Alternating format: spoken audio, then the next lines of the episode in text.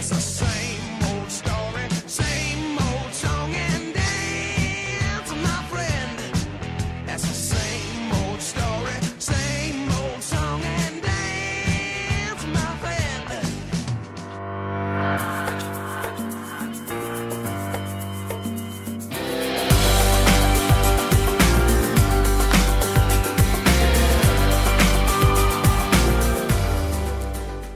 so why are they in the taxi? Because I didn't want to leave. I said it's High Green Mate via Hillsborough Please here on the Owls Americast, Sheffield Wednesday. Opinion with an American accent. Yeah, we're back again this week. We're going to do a show. Uh, yeah, I am drinking bourbon. Let me tell you. I'm also your host, Jeffrey Paternostro. It's an old-fashioned, and for those that want the recipe to drink along listening to this, it is two and a half ounces of Buffalo Trace whiskey, one bar spoon of simple syrup, and a few dashes of Dead Rabbit's Orinoco bitters. Uh, uh, the bitter is nice. The sweets is not doing it. We have a fearsome foursome this week, and we'll start with Patty Jones, who I assume is drinking right from the bottle this week, Patty? Uh, no, I've been uh, very professional this week, uh, Jeffrey. Uh, I've got a load of uh, beautiful beer, and I'm starting with a local one. I say starting because I'm going to roll on through about six of them throughout the entire of this podcast. Uh, starting with a, a, Weehawken. No, it's not Weehawken. It's a New Jersey uh, beer company, which is just up the road from me, brewery. And the uh, beer is a stout. It's a Garden State Stout. It is very Not nice. very prepared for this segment. Uh, well, yeah, that I've been drinking beforehand too. So the only way is up. Also on the line is James Allen. James, what are you drinking? Good evening, Jeff. Um, I've uh, I've gone upstate a little bit. I've got a uh, an IPA from uh, from Captain Lawrence, which is a New York State brewery. I haven't actually had a Captain Lawrence in a while. This one's kind of um, it's a very hoppy, um, uh, kind of hazy East Coast IPA uh, called Tears of Green, and it just says, "Oh, it surely looks like rain." So it kind of captures my mood pretty well, really. I'm uh, spent most of the week feeling fairly melancholy about the uh, the state of affairs and, and what might have been, and it's it's actually been raining slash snowing slash sleeting most of the week as well. So everything's pretty grey at the moment. Or green. We're trying to get a spark here on the podcast. We brought in our substitute American, Luke Andrews Hacken. Luke, what are you drinking? I have filled my glass with only the finest of uh, coconut water because uh, I was out late last night and I don't think that. Um, You need the electrolytes? Yeah, Whatever's actually yeah, in coconut water. yeah, electrolytes and not sulfur. What is it? Not phosphate, potassium. That's it. There you go. Um, but yeah, Coco Libre, I believe it is called. We will actually bring the match reports back this week. Not by popular demand, I assume, but just because we need something to talk about. Um, apparently, Patty has commandeered the second segment of the show to talk about New York Red Bulls. Sure, whatever. We're pretty, uh, we're pretty copacetic. We're- We have no content, Jeff. we have no Got content. I'm just gonna take that time to put myself on mute and drink the rest of this cocktail probably. And we will preview uh, Dirty Dirty L apost- uh, asterisk asterisk DS in the third segment with our Yorkshire correspondent James Allen. The team we've not played before, or at least in the brief history of this show. As we go for the double over the North Yorkshire Bastards. There'll be other bits and bobs of Wednesday news as well. But we'll start with Bolton at home. 1 1 draw. An absolutely god awful match, uh, Paul Owen. Was Paul? Paul, I put you first on the agenda for every one of these categories this week. Where are you? I don't know, man. I guess I'll Oh, turn over to oh. Luke then.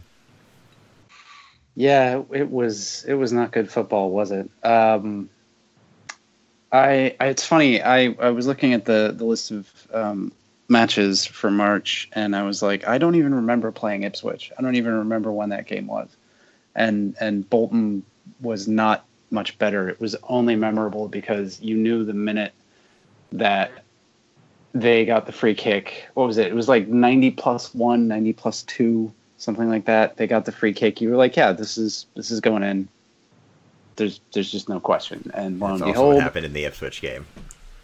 is it? I yeah, you you I might have watched that whole thing and just just gone back to sleep. Um, yeah, it was it was not a good game. I mean, the the you know Boyd took his goal well, I guess. Seemed to have an all right game, but you know we were Lee's came back. This is that's good, but you knew the minute the minute it ticked over to 90, one goal advantage, free kick to Bolton, or was it a corner? I don't even remember. No, They just played down the right side, and it just, I mean, we haven't defended um, balls like that very well all season. It's just, I mean, even uh, Rob O'Neill um, comments on it, saying that he's been seeing it coming all, all game. It's just telegraphed. Are you And- saying we and have some problem with the defense at left back, Patty? Is that what you're saying? You know what Yeah. was upsetting? I was, I was commentary. right there ready to criticise Morgan Fox until I watched the replay and realised it was Adam Reach that let them put the ball in. and he had like Yeah, I three chances to stop the cross.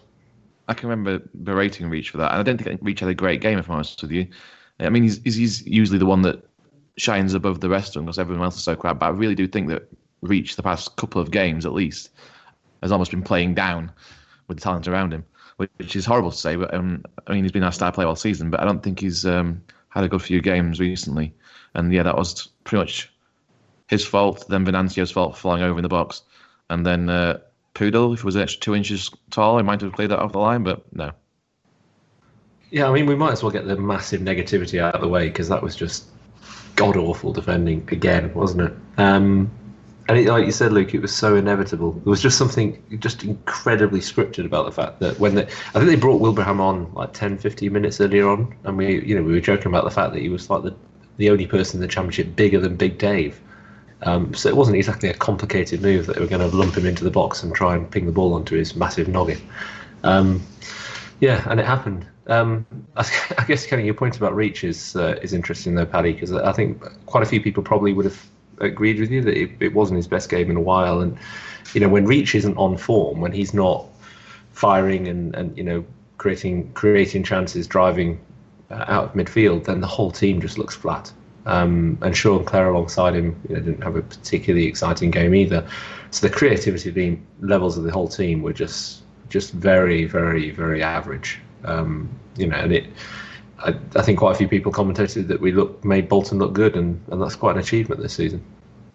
Well, we just lack so much. Like I say, without Reach um, firing, and you've got to get. I'm not. I'm not, I'm not having a go at Reach. He didn't play well, but I mean, he's played well pretty much 90 percent of the season, and he's basically kept us up. So he's going to be knackered by this point of the season.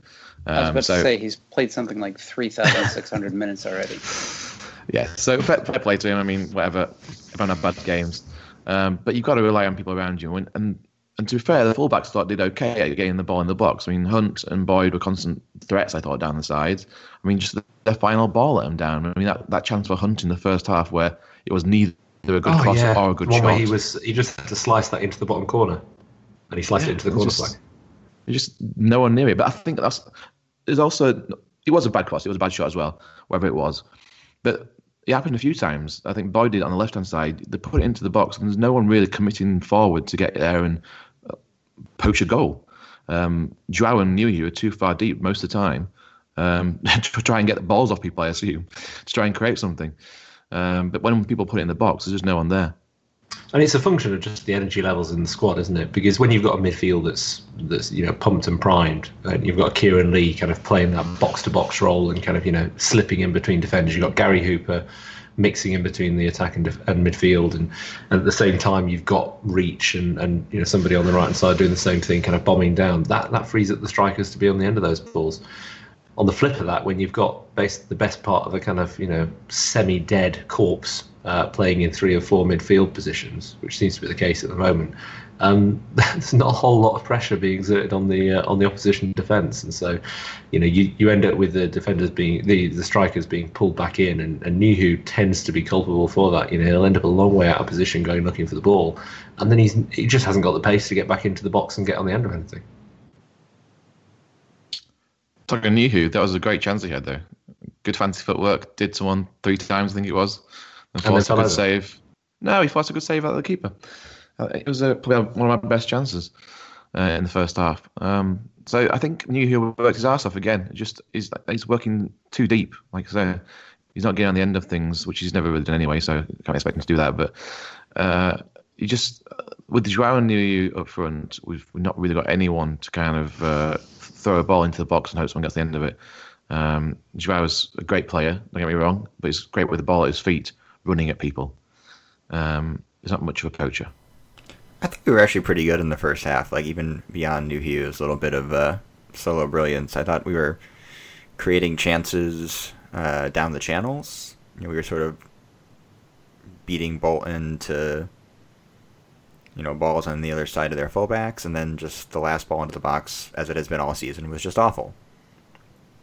And there's really nobody outside of maybe Joao and Nuhiu in the box to actually make a play on it anyway. Yeah, same old story, wasn't it? I mean, we feel like broken records saying the same thing every week. Um, but it's just at this point. I mean, I haven't seen after that goal went in. Obviously, at the end, um, we were all pretty good in, in New York. There was about eight of us in the bar, and uh, I can't remember seeing James as miserable in a long time. and uh, we've had some bad times at that bar, but uh, yeah, we were both pretty cheesed off. But I mean, I think that's no why one I'm, was why I'm confident so after. Actually, I don't think anyone was confident after Boyd scored that they'd hold on, and I don't think the team was confident that they'd be able to hold it either.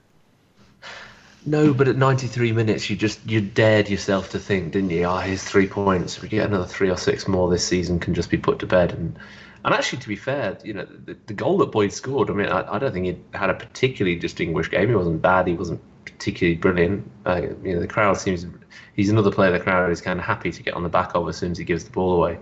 Um, but he took the finish really well. I think it was Joao that played him in, and, and it was you know it was a lovely through ball. He got on the end of it, did exactly what we signed him for, really, which is you know getting on the edge of the box and pinging the ball in the bottom corner. It was perfect. Um, so that was a moment of of delight.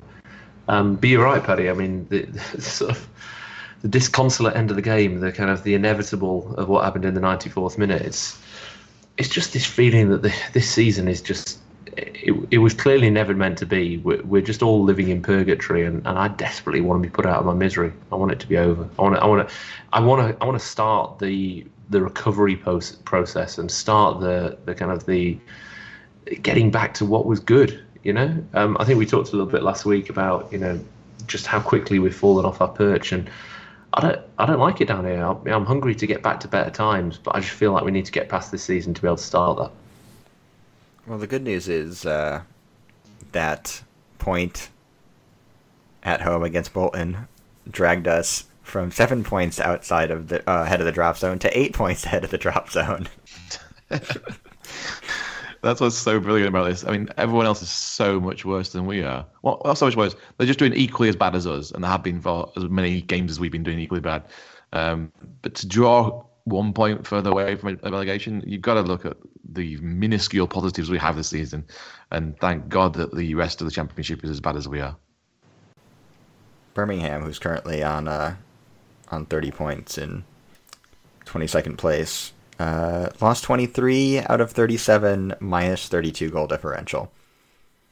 Should point out that they're in 22nd on goal differential because Burton also has 30 points and is minus 38. There's that article in the Stars this week about um, how much it usually takes for um, people to um, survive relegation, and 50 points was that magical number which people always say. But this this year around, it's going to be record low survival points. Uh, it just just shows you the lack of quality in the league this year. It is just diabolical.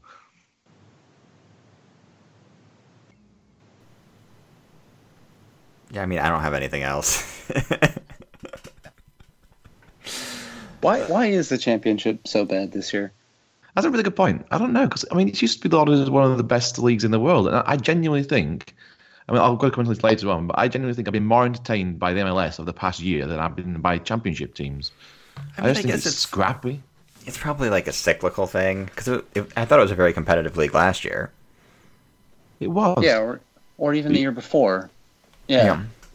I don't know why it's gone such a downhill this year. I, and it's not like watching Wednesday every week. Obviously, that's a big part of it. but even the teams that the teams that come, have come to us haven't really played good football. It's all been scrappy and just miserable and just oh, I, I even do think we're good. seeing the league through Wednesday tinted glasses. I mean, I, I, if we were up at the sharp end, I think we, you know, we'd probably be commenting on the quality of Wolves, the, the fact that you have got a team like Villa that, you know, with all that they've spent, is still not quite in there. Um, Cardiff have had a, a really strong season, and I think Fulham, you know, after a slow start, have really, really come back to the form. We know how good they were last year. So, so there are there are still some good teams around. I don't, I don't think for a second that this team, any team of the caliber of of, of a Brighton of last year or Newcastle last year, um, which just goes to show how good we must have been to be kind of hanging in there on the coattails in fourth place last year. Um, and it, I, I, you know, it's this horrible thing of constantly turning a positive into a negative, and I don't mean to do it, but how the hell did we become so bad so quickly? Because you know, if we just managed to sustain our form from last year, we should have been right, right there or thereabouts this year in this league with with the mid-table pack as it is. I mean, it's injuries, isn't it? I know it's like an oversimplification, but this team going into the first Steel City Derby was right there in a playoff spot. I know that's very early days, but they had made a little run. They were- it looked We weren't like playing great, though, were we? they weren't We playing I mean, great, no, but it's like you could talk yourself into well, they just have to sort of figure it out. They were getting results. It, it, Fulham are interesting, right? So if you look where Fulham were when we played United the first time round, they were lower lower second half of the table. I think you know they'd had a dreadful start to the season, worse than ours. And of course, we beat them down at Craven Cottage as well. And you know they still had the core of last year's team, and and slowly they, they turned it around, and they're, they're having their barnstorming second half of the season, just same as they did last year, where they I think on the form table they're probably the best team in the league right now. Um, there was something awry at Wednesday. It wasn't. I don't think it is just the injuries, Jeff. Um, yeah, you look at the way that we capitulated to United, the way we, we kind of ended up like a rabbit frozen in the headlights, the way that players like, unfortunately, like Loovens, who you know haven't been injured but have definitely been shown up as coming up short and, and just not being at the same level this year. Just just some, something's gone wrong behind the scenes, and, and we may never know exactly what it was, what combination of factors it was, whether it was a season too long for Carlos, whether it was a lack of turnover in the squad, whether it was you know some kind of malaise that crept in because of the high wages, um, you know a lack of youth and vigor, whatever. But some something wasn't right, um, and and hence we are where we are. I do think though, if we still had you know Gary Hooper on his sort of seven and seven form, and, and Bannan and Lee in the midfield, it would be a that would be a different story. Like I think this the squad the squad, you know Carlos's first eleven, you know the Wembley eleven as we've referred to before on the show. If they had stayed reasonably healthy, I do feel like they would have found a way to to be in the hunt. I mean, Burrow's on sixty one points right now in the last playoff spot. That's not a lot. Things with Borough, right? So Borough one of those teams that aren't that good either, but they've got some game changes in it. That Adama Traore is one of the best players I've seen this season. He's possibly the fastest man alive. Um, there was a moment where I looked over and watching our match because the Borough match was on the other TV next to us, and he was a good ten yards behind the defender, and someone managed to beat him on a, on a through ball and get a shot on goal. He's just unbelievably quick, and the same with Fulham. Fulham's got a couple of great game changers too. Sessegnon, that young kid's again lightning quick and scores goals. We haven't got a pace, b a game changer because they're all injured, um, and it's just that's that's what counts at the moment. Even if you can get by on a relatively average side like Borough, and I think even Fulham to some extent, yes, they're playing good now, but they're dog average at the beginning of the season. They've got a couple of players in their team that just change games, uh, and a, a few of the times this season we could have done with those type of people on the pitch to just see us over the edge. We've lost the most points from winning situations out of anyone in the league this this year. Twenty four That- points, right? Yeah, and it's it's down to the fact we haven't got anyone, any leader first of all on the pitch to kind of just shore up everything once we're once we're ahead. There's nothing really pushing us forward and nothing doing uh, doing changing the game like these these players are for Fulham and Borough. No, I think you're right, Paddy. And and there was a funny moment, wasn't there? In the, uh, I mean, the Bolton game was pretty boring to watch, to be fair. So we, we occasionally got distracted by about the 24 other screens that were going on, and the Middlesbrough match was happening just to our right. And there was a point where Troy kind of chased down a loose ball, and and he must have, you know, that that scene where uh, Hutch chases down the keeper against Norwich last season in the 5-1 win, and like he's you know, pegging it across one half of the pitch. Troy covered the same amount of ground in about half the time. It was incredible. It's like watching Usain Bolt bolt down the in 100 meters. Um, so you, you, you're right. You know that kind of spark that excitement in a team that that you know any team that's going places needs. We've we've either had it and lost it because of injuries, or we never had it in the first place. So um, yeah, things are what they are. But but let's get back to those better times. I think this is what this is what I'm saying about wanting to put the the season to bed. It it's so blatantly not worked out that I just want to get past it and start again.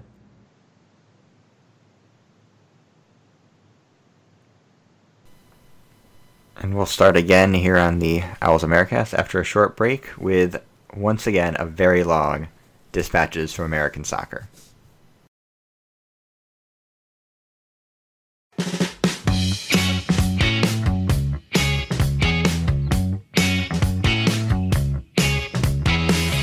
All right, as promised, I am going to mute my mic, drink a lot of bourbon, and turn the podcast over to Patty to talk about his beloved New York Red Bulls.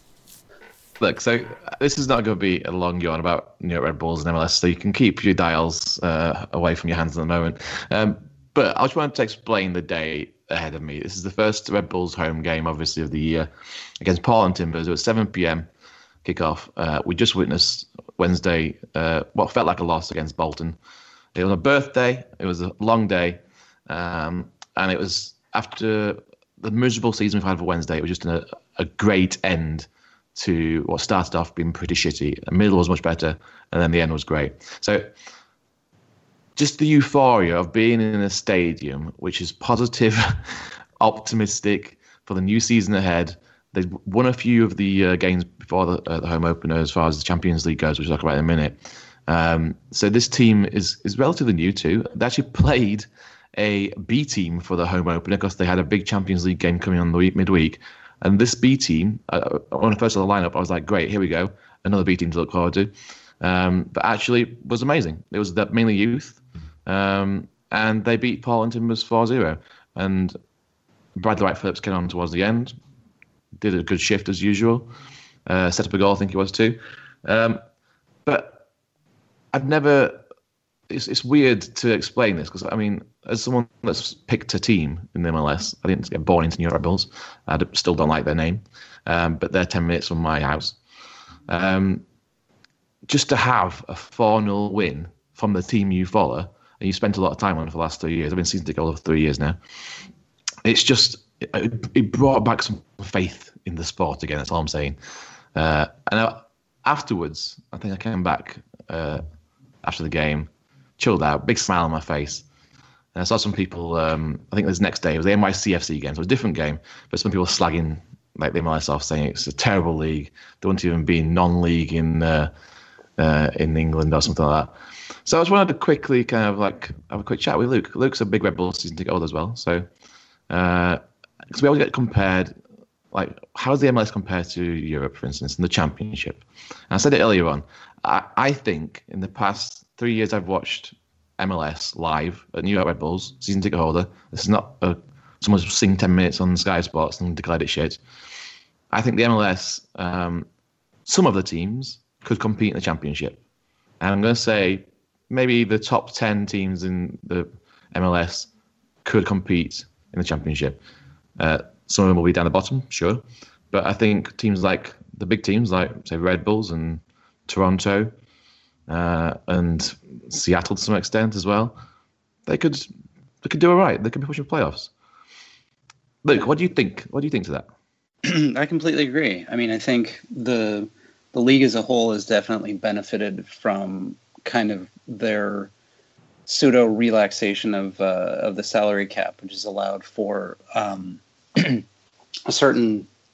I I don't. I don't want to go into the whole GAM versus TAM versus de- designated player uh, role minutia, but um, they've basically increased the amount of salary that teams can play for certain players who fit into I think it's like a four to five or four to six hundred thousand dollar a year salary. Um, so this means you've got some slightly younger uh, South American players who are coming up, or um, some you know like mid-career European players who are looking for a bit of a bit of a change. And as a result of that, the league as a whole over the past, uh, I mean, even even in the past two years, I would say the the even the worst teams in the league are significantly better than they were uh, 2010, 2011. I mean, 2010, 2011, you just had some horrible, horrible teams that somehow would win games, and you know, you you. Uh, Chris Wondolowski gives me nightmares for a variety of reasons, but like watching him play for uh, San Jose back in 2010, 2011 was just like, ah, like just I would I would rather have watched like League One, you know, relegation six pointers than that. It was just it was bad. It has come a long way, and it as we've seen this week with um, MLS teams finally being competitive in the CONCACAF Champions League and you know actually possibly getting past their uh, Mexican counterparts. It's it's been it's been a long time coming, and they're not by no means is the is the you know or now the new kings of CONCACAF and is now you know MLS is the ascendant league, but it's it's gotten a lot better. It's a lot more enjoyable to watch. It's a lot um, the the variety of styles and and you know formations that are employed. It's not just everyone lining up in a four four two diamond and lumping it to the you know six foot eight striker who will inevitably like eventually bundle the ball. Wait, I, this sounds really familiar. Why? You're Yeah. right, and it's, it's it's just it's matured. I mean, it is still a young league. It's 21, 22 years old now. Uh, Um, 20, 22, yeah, 22nd season. So I mean, you've got to give it some some props. Um, I know this podcast in particular, Mr. Owen, has not been very up on MLS of the previous episodes. So I thought with him being missing, we could uh, give it a little bit of a boost instead. So I think if you're looking for a team to follow in MLS from England, uh, obviously it's hard to follow from um, from home, but I think the New York Red Bulls are a good uh, team to watch at the moment, football wise. You've got an English player up front, Bradley Wright Phillips, is doing really great. He's still good, and is what 31, 32 now, Luke. Uh, I think he just turned 32 the other day, yeah. And I mean, this guy, I know he left England and wasn't ever considered to be a great striker. I've seen him play a lot, right? This guy is is obviously against defenders. I would say former championship level defenders, League One defenders, some of the times. Um, but his strength, his finishing, and his awareness is some of the best I've seen live. And I've seen a lot of good Wednesday strikers in my time. He's he's a different player to one that left um, England. What six years ago was it? I can't remember. Five, Um, six years, yeah. So Um, here's so an acid test for you, Paddy. Go on. Would you take Bradley Wright Phillips in the Wednesday side right now? Oh, in a heartbeat. I would I would snap your hands off. He's everything you want. That person on the end of the box, that was on the end of the cross that want to wanting for the Bolton game, he'd be there. He'd, he'd finish it. He'd, and he'd also do the job of Nuhiu too. He'd hold the ball up and pass it around to uh, everyone else. But then the difference between Nuhiu and Brad Wright Phillips was he'd run into the box trying at the end of a pass. He's, he's actually would do a great job for half the teams in the championship, I think. The, the pass that he had last night for the third goal versus Tijuana was mwah. like Oh yeah, he can pass too. He's, he's a great passer of the ball. He's a very, he's. I know it's like people at home are going to laugh their heads off of this. He is a fantastic centre forward.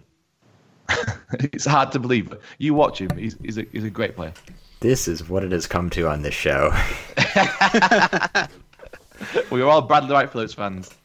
You know, it's funny though because so I, I've only ever attended one MLS game, and it was Red Bulls against somebody or other a couple of seasons ago. And um, I've got to say, I didn't think the standard was was that good. So I mean, if it's 20, 21 year old league and uh, and you're raving about it now, two years ago, it, it kind of felt pretty pretty kind of mundane, actually, pedestrian in the way that the game was being played. A lot of sideways passes, kind of you know very telegraphed, almost like people were playing in uh, in ninety degree angles. Uh, it didn't really feel like there This was a lot also of sounds very technical- familiar. technical skill to it. But in the midst of all of that mundane, mun- mundanity, um, Bradley Wright Phillips scored an absolute screamer from nowhere. He just sort of picked the ball up about 25 yards out and, and you know turned on a sixpence and wellied it into the top right corner. So I'm, I've kind of got a bit of sympathy for the idea that he might be able to do a job. I'm just not sure that this kind of argument that it it's at the standard if you compared it with the championship and not wanting to be the ball-owning naysayer here. Um, that it would really stand up if you kind of took the average MLS side and dropped them into the championship, whether they'd be able to uh, to grind it out. But it would be an interesting average- experiment to try. I'm not. I didn't say the average MLS side would survive in the championship. I said the best MLS sides would survive in the championship. I think some of the average ones would get relegated straight away into, into League One, and sometimes even League Two. But there is a, a top echelon of MLS teams which are better than, way better than most of the teams in the league. Um, and it's it's those teams you got to look out for. Teams that play football. Uh, and I'm not going to shout out my my uh, competitors like Toronto because I hate Toronto, but they're a good team. uh, but Red Bulls this season, I think, are going to actually play some good football like they did a couple of years ago. They didn't play football like last year very, very much, really. But they've got a good, exciting young team, and it's all through homegrown players. Other than Brad Wright Phillips, who's like um, uh, obviously th- 32 years old now. Um, we've got some good young South Americans. They've got some good homegrown players. Tyler Adams is an 18 year old kid absolutely fantastic. You, will hear big things about Thailand. Is he's the new kind of um, uh, American import you'll see in the European leagues in a few years' time. I'm, I'm pretty sure of that. Um, so yeah, uh, that's my uh, Red Bulls rant. And if you're looking for a team to support in MLS, Red Bulls will not do you wrong. I, I completely concur. We probably should have taken the week off. Anyway, we'll take a break now. we come up, come back. We'll wrap up with some Wednesday news and our Leeds preview.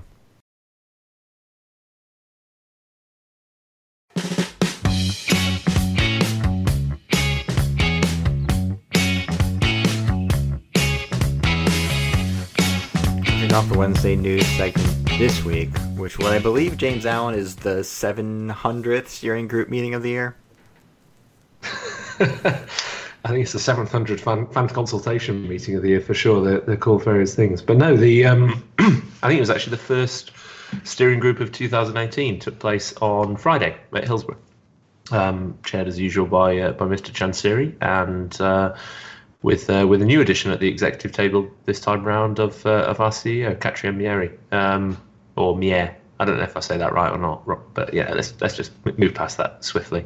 Um, we weren't there, unsurprisingly. Uh, we haven't yet managed to get ourselves a, a WebEx invitation. Uh, we, we have an open invitation if we're in Sheffield, but um, we uh, we haven't managed to get video conferencing technology to allow us to uh, to attend virtually. So um, we kind of go go a little bit off uh, off what's been reported, and, and to be perfectly honest, it's it's not a huge amount. So.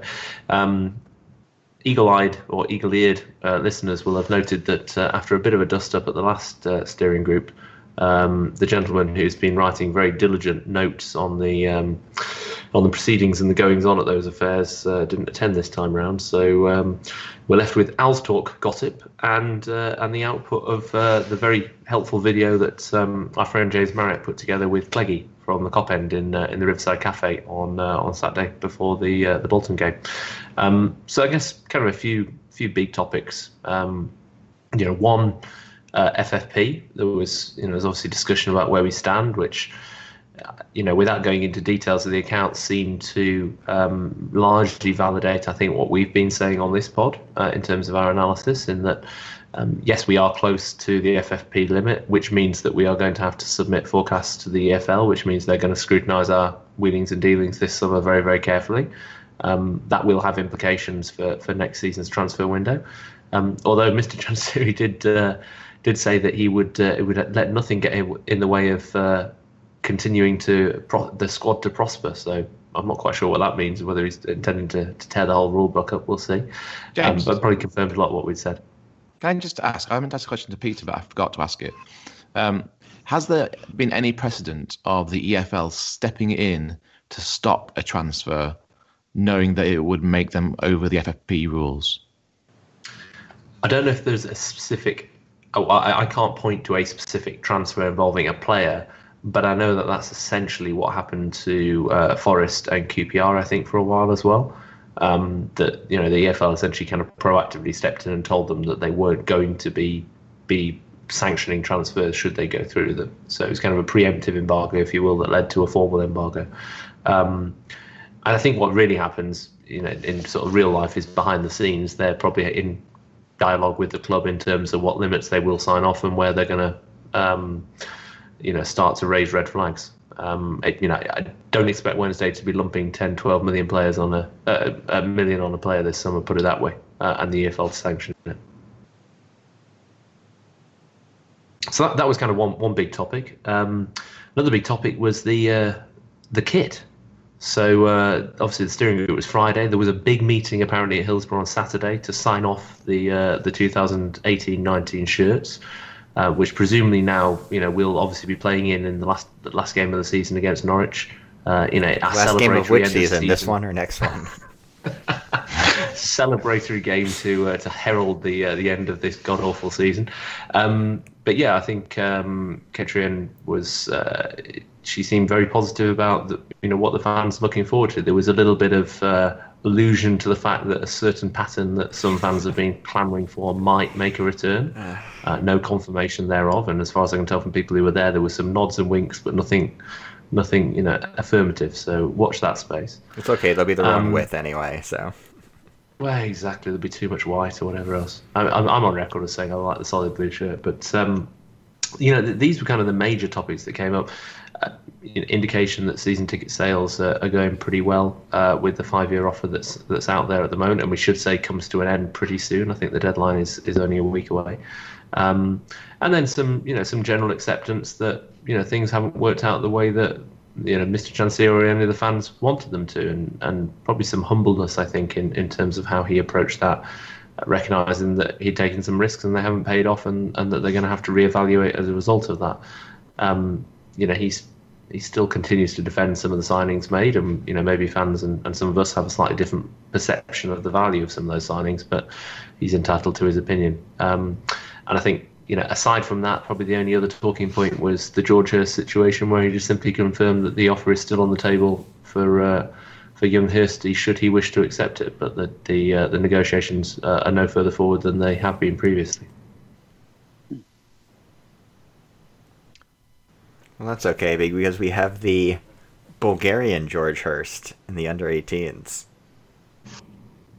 Who I Scoring am hat tricks. very excited. Scored a hat trick uh, this morning, this afternoon. Can you say his uh, name, Jeff? It's like uh, Pras- Preslav Borukov.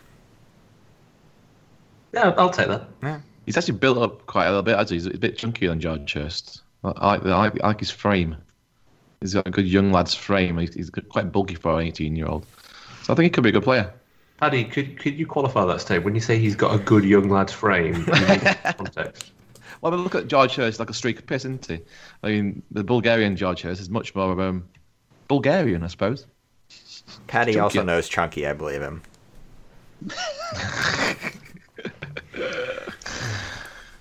Speaking of Chunky, our own Chunky striker up front, Eddie Nuhiu, got another call up for some Kosovan friendlies.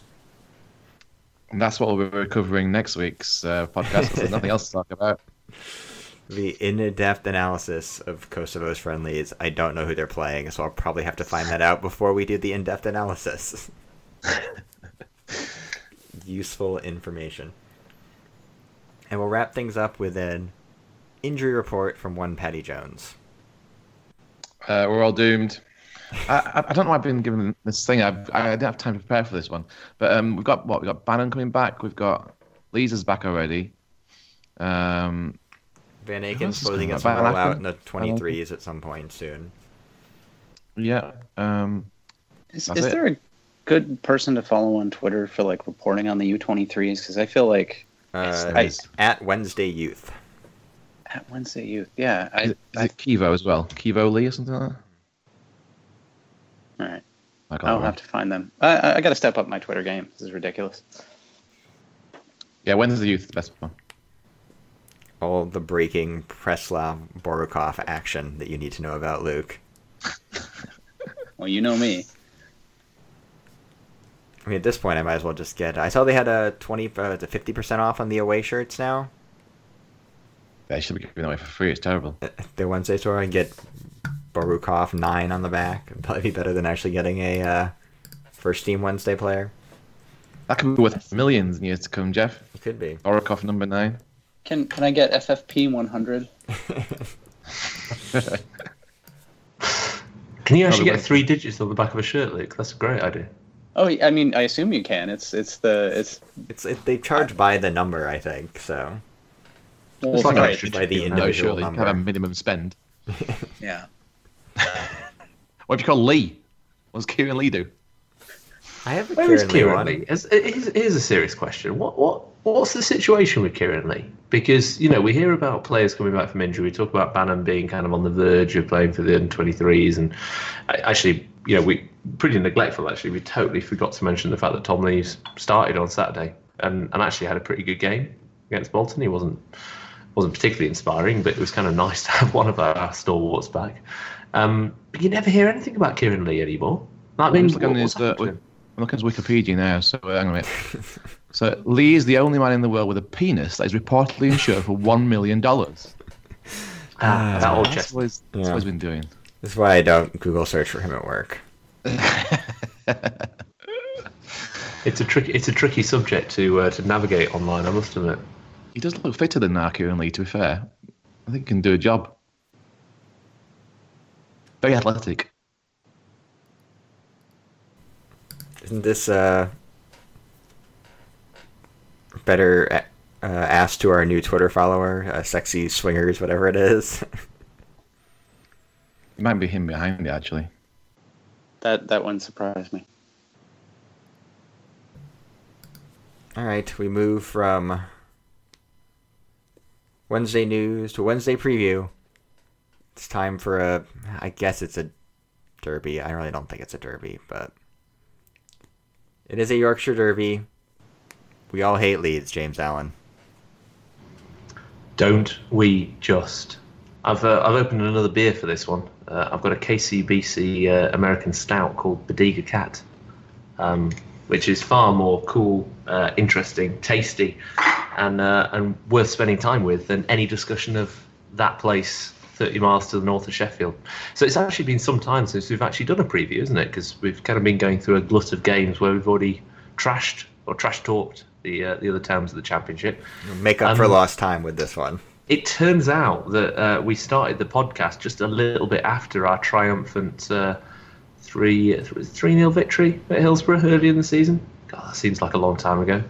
Um, Gary Hooper, Kieran Lee on the pitch, etc., etc. Anyway, um, our travels this weekend do take us away to uh, to a town called Lee L asterisk asterisk DS, thirty miles to the north of Sheffield. Um, some people would tell you it's the capital of Yorkshire. Bollocks.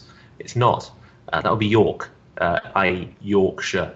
Um, whatever the local media tell you, uh, Leeds is merely a provincial city that happens to be in Yorkshire. And I say happens to be in Yorkshire because one of the things that distinguishes us as Yorkshire people, uh, especially those of us who've moved away from God's own county, is is the pride in our in our the, the place of our birth and, and our fellow Yorkshire people with the notable exception of anybody that comes from goddamn Leeds, because no one really recognises Leeds as part of Yorkshire.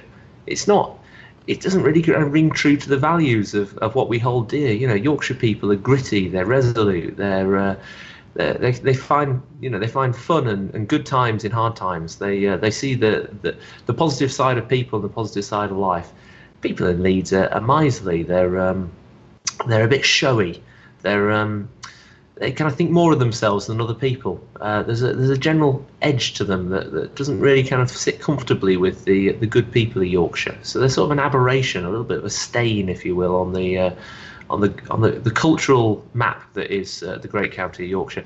And earlier on, Jeff, you said North Yorkshire. It's actually West Yorkshire, and and actually we could make a big argument about whether West Yorkshire is really Yorkshire at all. It's it's sort of really kind of Pennine hinterland town. But it turns out that people on the other side of the Pennines hate them as well. So I'm just going to quote briefly from uh, from a book, a new book actually, that's come out by uh, the uh, the former Labour spin doctor Alastair Campbell and celebrity Burnley fan, uh, and the former Burnley uh, striker Paul Fletcher, in which he said, "Our fans hate Leeds. I hate Leeds. You hate Leeds. We all hate Leeds."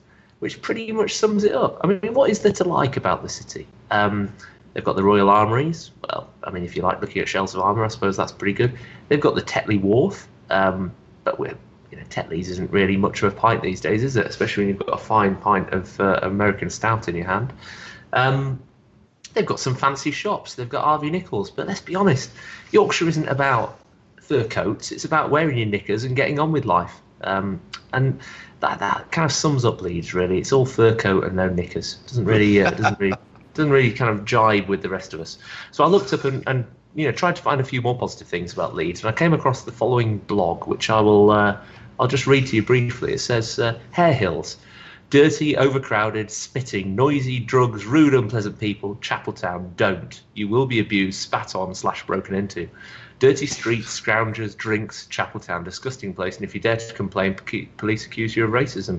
Uh, the whole city needs flattening. Chavs, mean-looking people everywhere, even in the good areas. Provincial mentality. You can go into town, and often the only people you see are chavs. Everyone you get up and go on, and there's no good jobs. Stuck-up people, spoiled, rich, posh kids.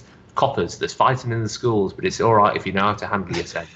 Beggars and slags.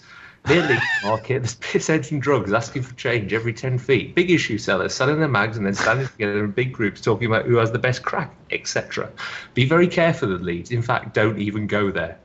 Um, it goes on James. for about uh, about 40 more bullet points. So Is that Yeah. your blog, James? it, it may possibly have been authored by a New York City. The only thing I all know about uh, the only thing I know about do Leeds like is it. it's the uh, home of a completely or the start of uh, the origin, I should say, of a completely drug-resistant strain of gonorrhea. I think that's a perfectly uh, sensible slur to uh, to level at those people, Jeff. And you know that's where it brings us to. It's and how science, James, it's science. It's exactly. You know, follow the petri dish and, and follow the source, and you'll find the uh, the original uh, the original host. Um, yeah, I mean, we could talk about the football team for a second. The, the ultimate reason why we all hate Leeds, and it's actually it's not necessarily because of the city, although all the above things are probably true. Um, it's because their team and their supporters are just generally horrible. Yeah, it goes back to the '70s and the era of Billy, Billy Bremner and uh, you know, kind of uh, just that really kind of dirty, nasty, break your legs sort of uh, attitude that that team had, and it was successful. But there's running well and there's running the right way, and then the way that, that Leeds and Johnny Giles and Norman Hunter uh, won games, and it was it was the worst of kind of British 70s football, and, and kind of the the mentality of Leeds fans goes with that to this day. I've seen uh, I've seen grown men pushing over disabled people um, in in the stadium at Elland Road. It's it's an intimidating and nasty place to go to in my experience, um, and I think a lot of Wednesday fans' experience. So we've uh, we've just got to do the double and uh, and not talk about them for another 12 months. Yeah, yeah. I, I kind of feel like I need to go take a shower. I will it's say, bad taste in although the we can argue whether not or sure not it's it's a uh, whether or not it's a derby in Yorkshire, but it's certainly a derby in New York City. Yeah, they're our um, biggest rivals in New York um, as far as fan size groups, I suppose. Um, they've got a great group, um, and surprisingly, we we have a bit of banter back and forth. It's not ever tumbled over into aggro, even when we beat them six 0 um, So yeah, they Leeds ducked out pretty general- quickly in that game, as I recall. Yeah, it was it was a good day out, but uh, we got on pretty well with the New York lot. They're all right. Do we have any other business? Uh, yes, Jeff, we do. Uh, first of all, um, a very important announcement. Um, the Arctic Monkeys are on tour in North America. They are. Hooray! What we do? Uh, I know for the New York Owls have got tickets for the Forest Hills show, but they're playing at other venues across America too. And we've got an Owls America's exclusive pre-sale code, baby. Thursday, the March 15th. Um, if you are um, online and want tickets, get ahead of general sale and use the pre-sale code Home Team, H O N E T E A M. Uh, that's on the foresthills.com site, and you get ahead of the general sale. How cool is that? Awesome, eh? I just stole that. Uh, other business other than Arctic Monkeys is meetups, and we are back to full strength this week, guys and gals. Um, we are in New York at 11 a.m. Eastern Standard Time. We are in New Orleans at 10 a.m. Central Time. We are in Portland at 8 a.m. Portland time, I'm going to say. Pacific And Standard then- Time. and then Tampa is back in MacDinton, Soho, uh, at 11 a.m. too. You can find all the details of those meetups uh, on owlsamericas.com uh, and get in touch with the people organising them all. This has been episode 23 of the Owls Americast. Find us at owlsamericas.com. Email the show at owlsamericas at gmail.com. And find us on Twitter at owlsamericas. Our podcast intro and bumpers are by fellow Wednesdayites Reverend and the Makers. The podcast is on iTunes, SoundCloud, Stitcher, Google Play, Podbean, and probably anywhere else you choose to download podcasts. There's no wrong way to listen to the show, just do what feels right. Wherever you choose to consume the Owls Americast, we ask that you rate and review the show, as it helps more Wednesdayites find our ramblings. And speaking of ramblings, you can leave the show a voicemail on our Dazed and Mumbled line at 1 401 307 1867. International rates do apply, but you can dial it for free using Google Voice. James is on Twitter at Manhattan Owl. James, do you have any fond memories of Elland Road? Uh, have, did I just answer that, Jeff? Um, I have a fond memory of Elland Road, and that was when Chris Brunt smacked in a screamer from about 45 yards, um, which apparently was the last time that we played there at a like reasonable time of day and not a sort of 11 o'clock in the morning. So um, here's to Saturday. I was there for that too, James. That was one of my favourite moments away from home. Um, and lead up to that, I saw a chair get thrown out of the bar across the road on the main road. You know that one that's like near the, stadium. A chair came flying out the window on my way there. But other than that, it was a great day. Paddy seems to just attract flying objects when he goes to away games. If it's not a car, it's a chair. The car wasn't flying. The car was on fire. This car is on fire. It sounds like a song.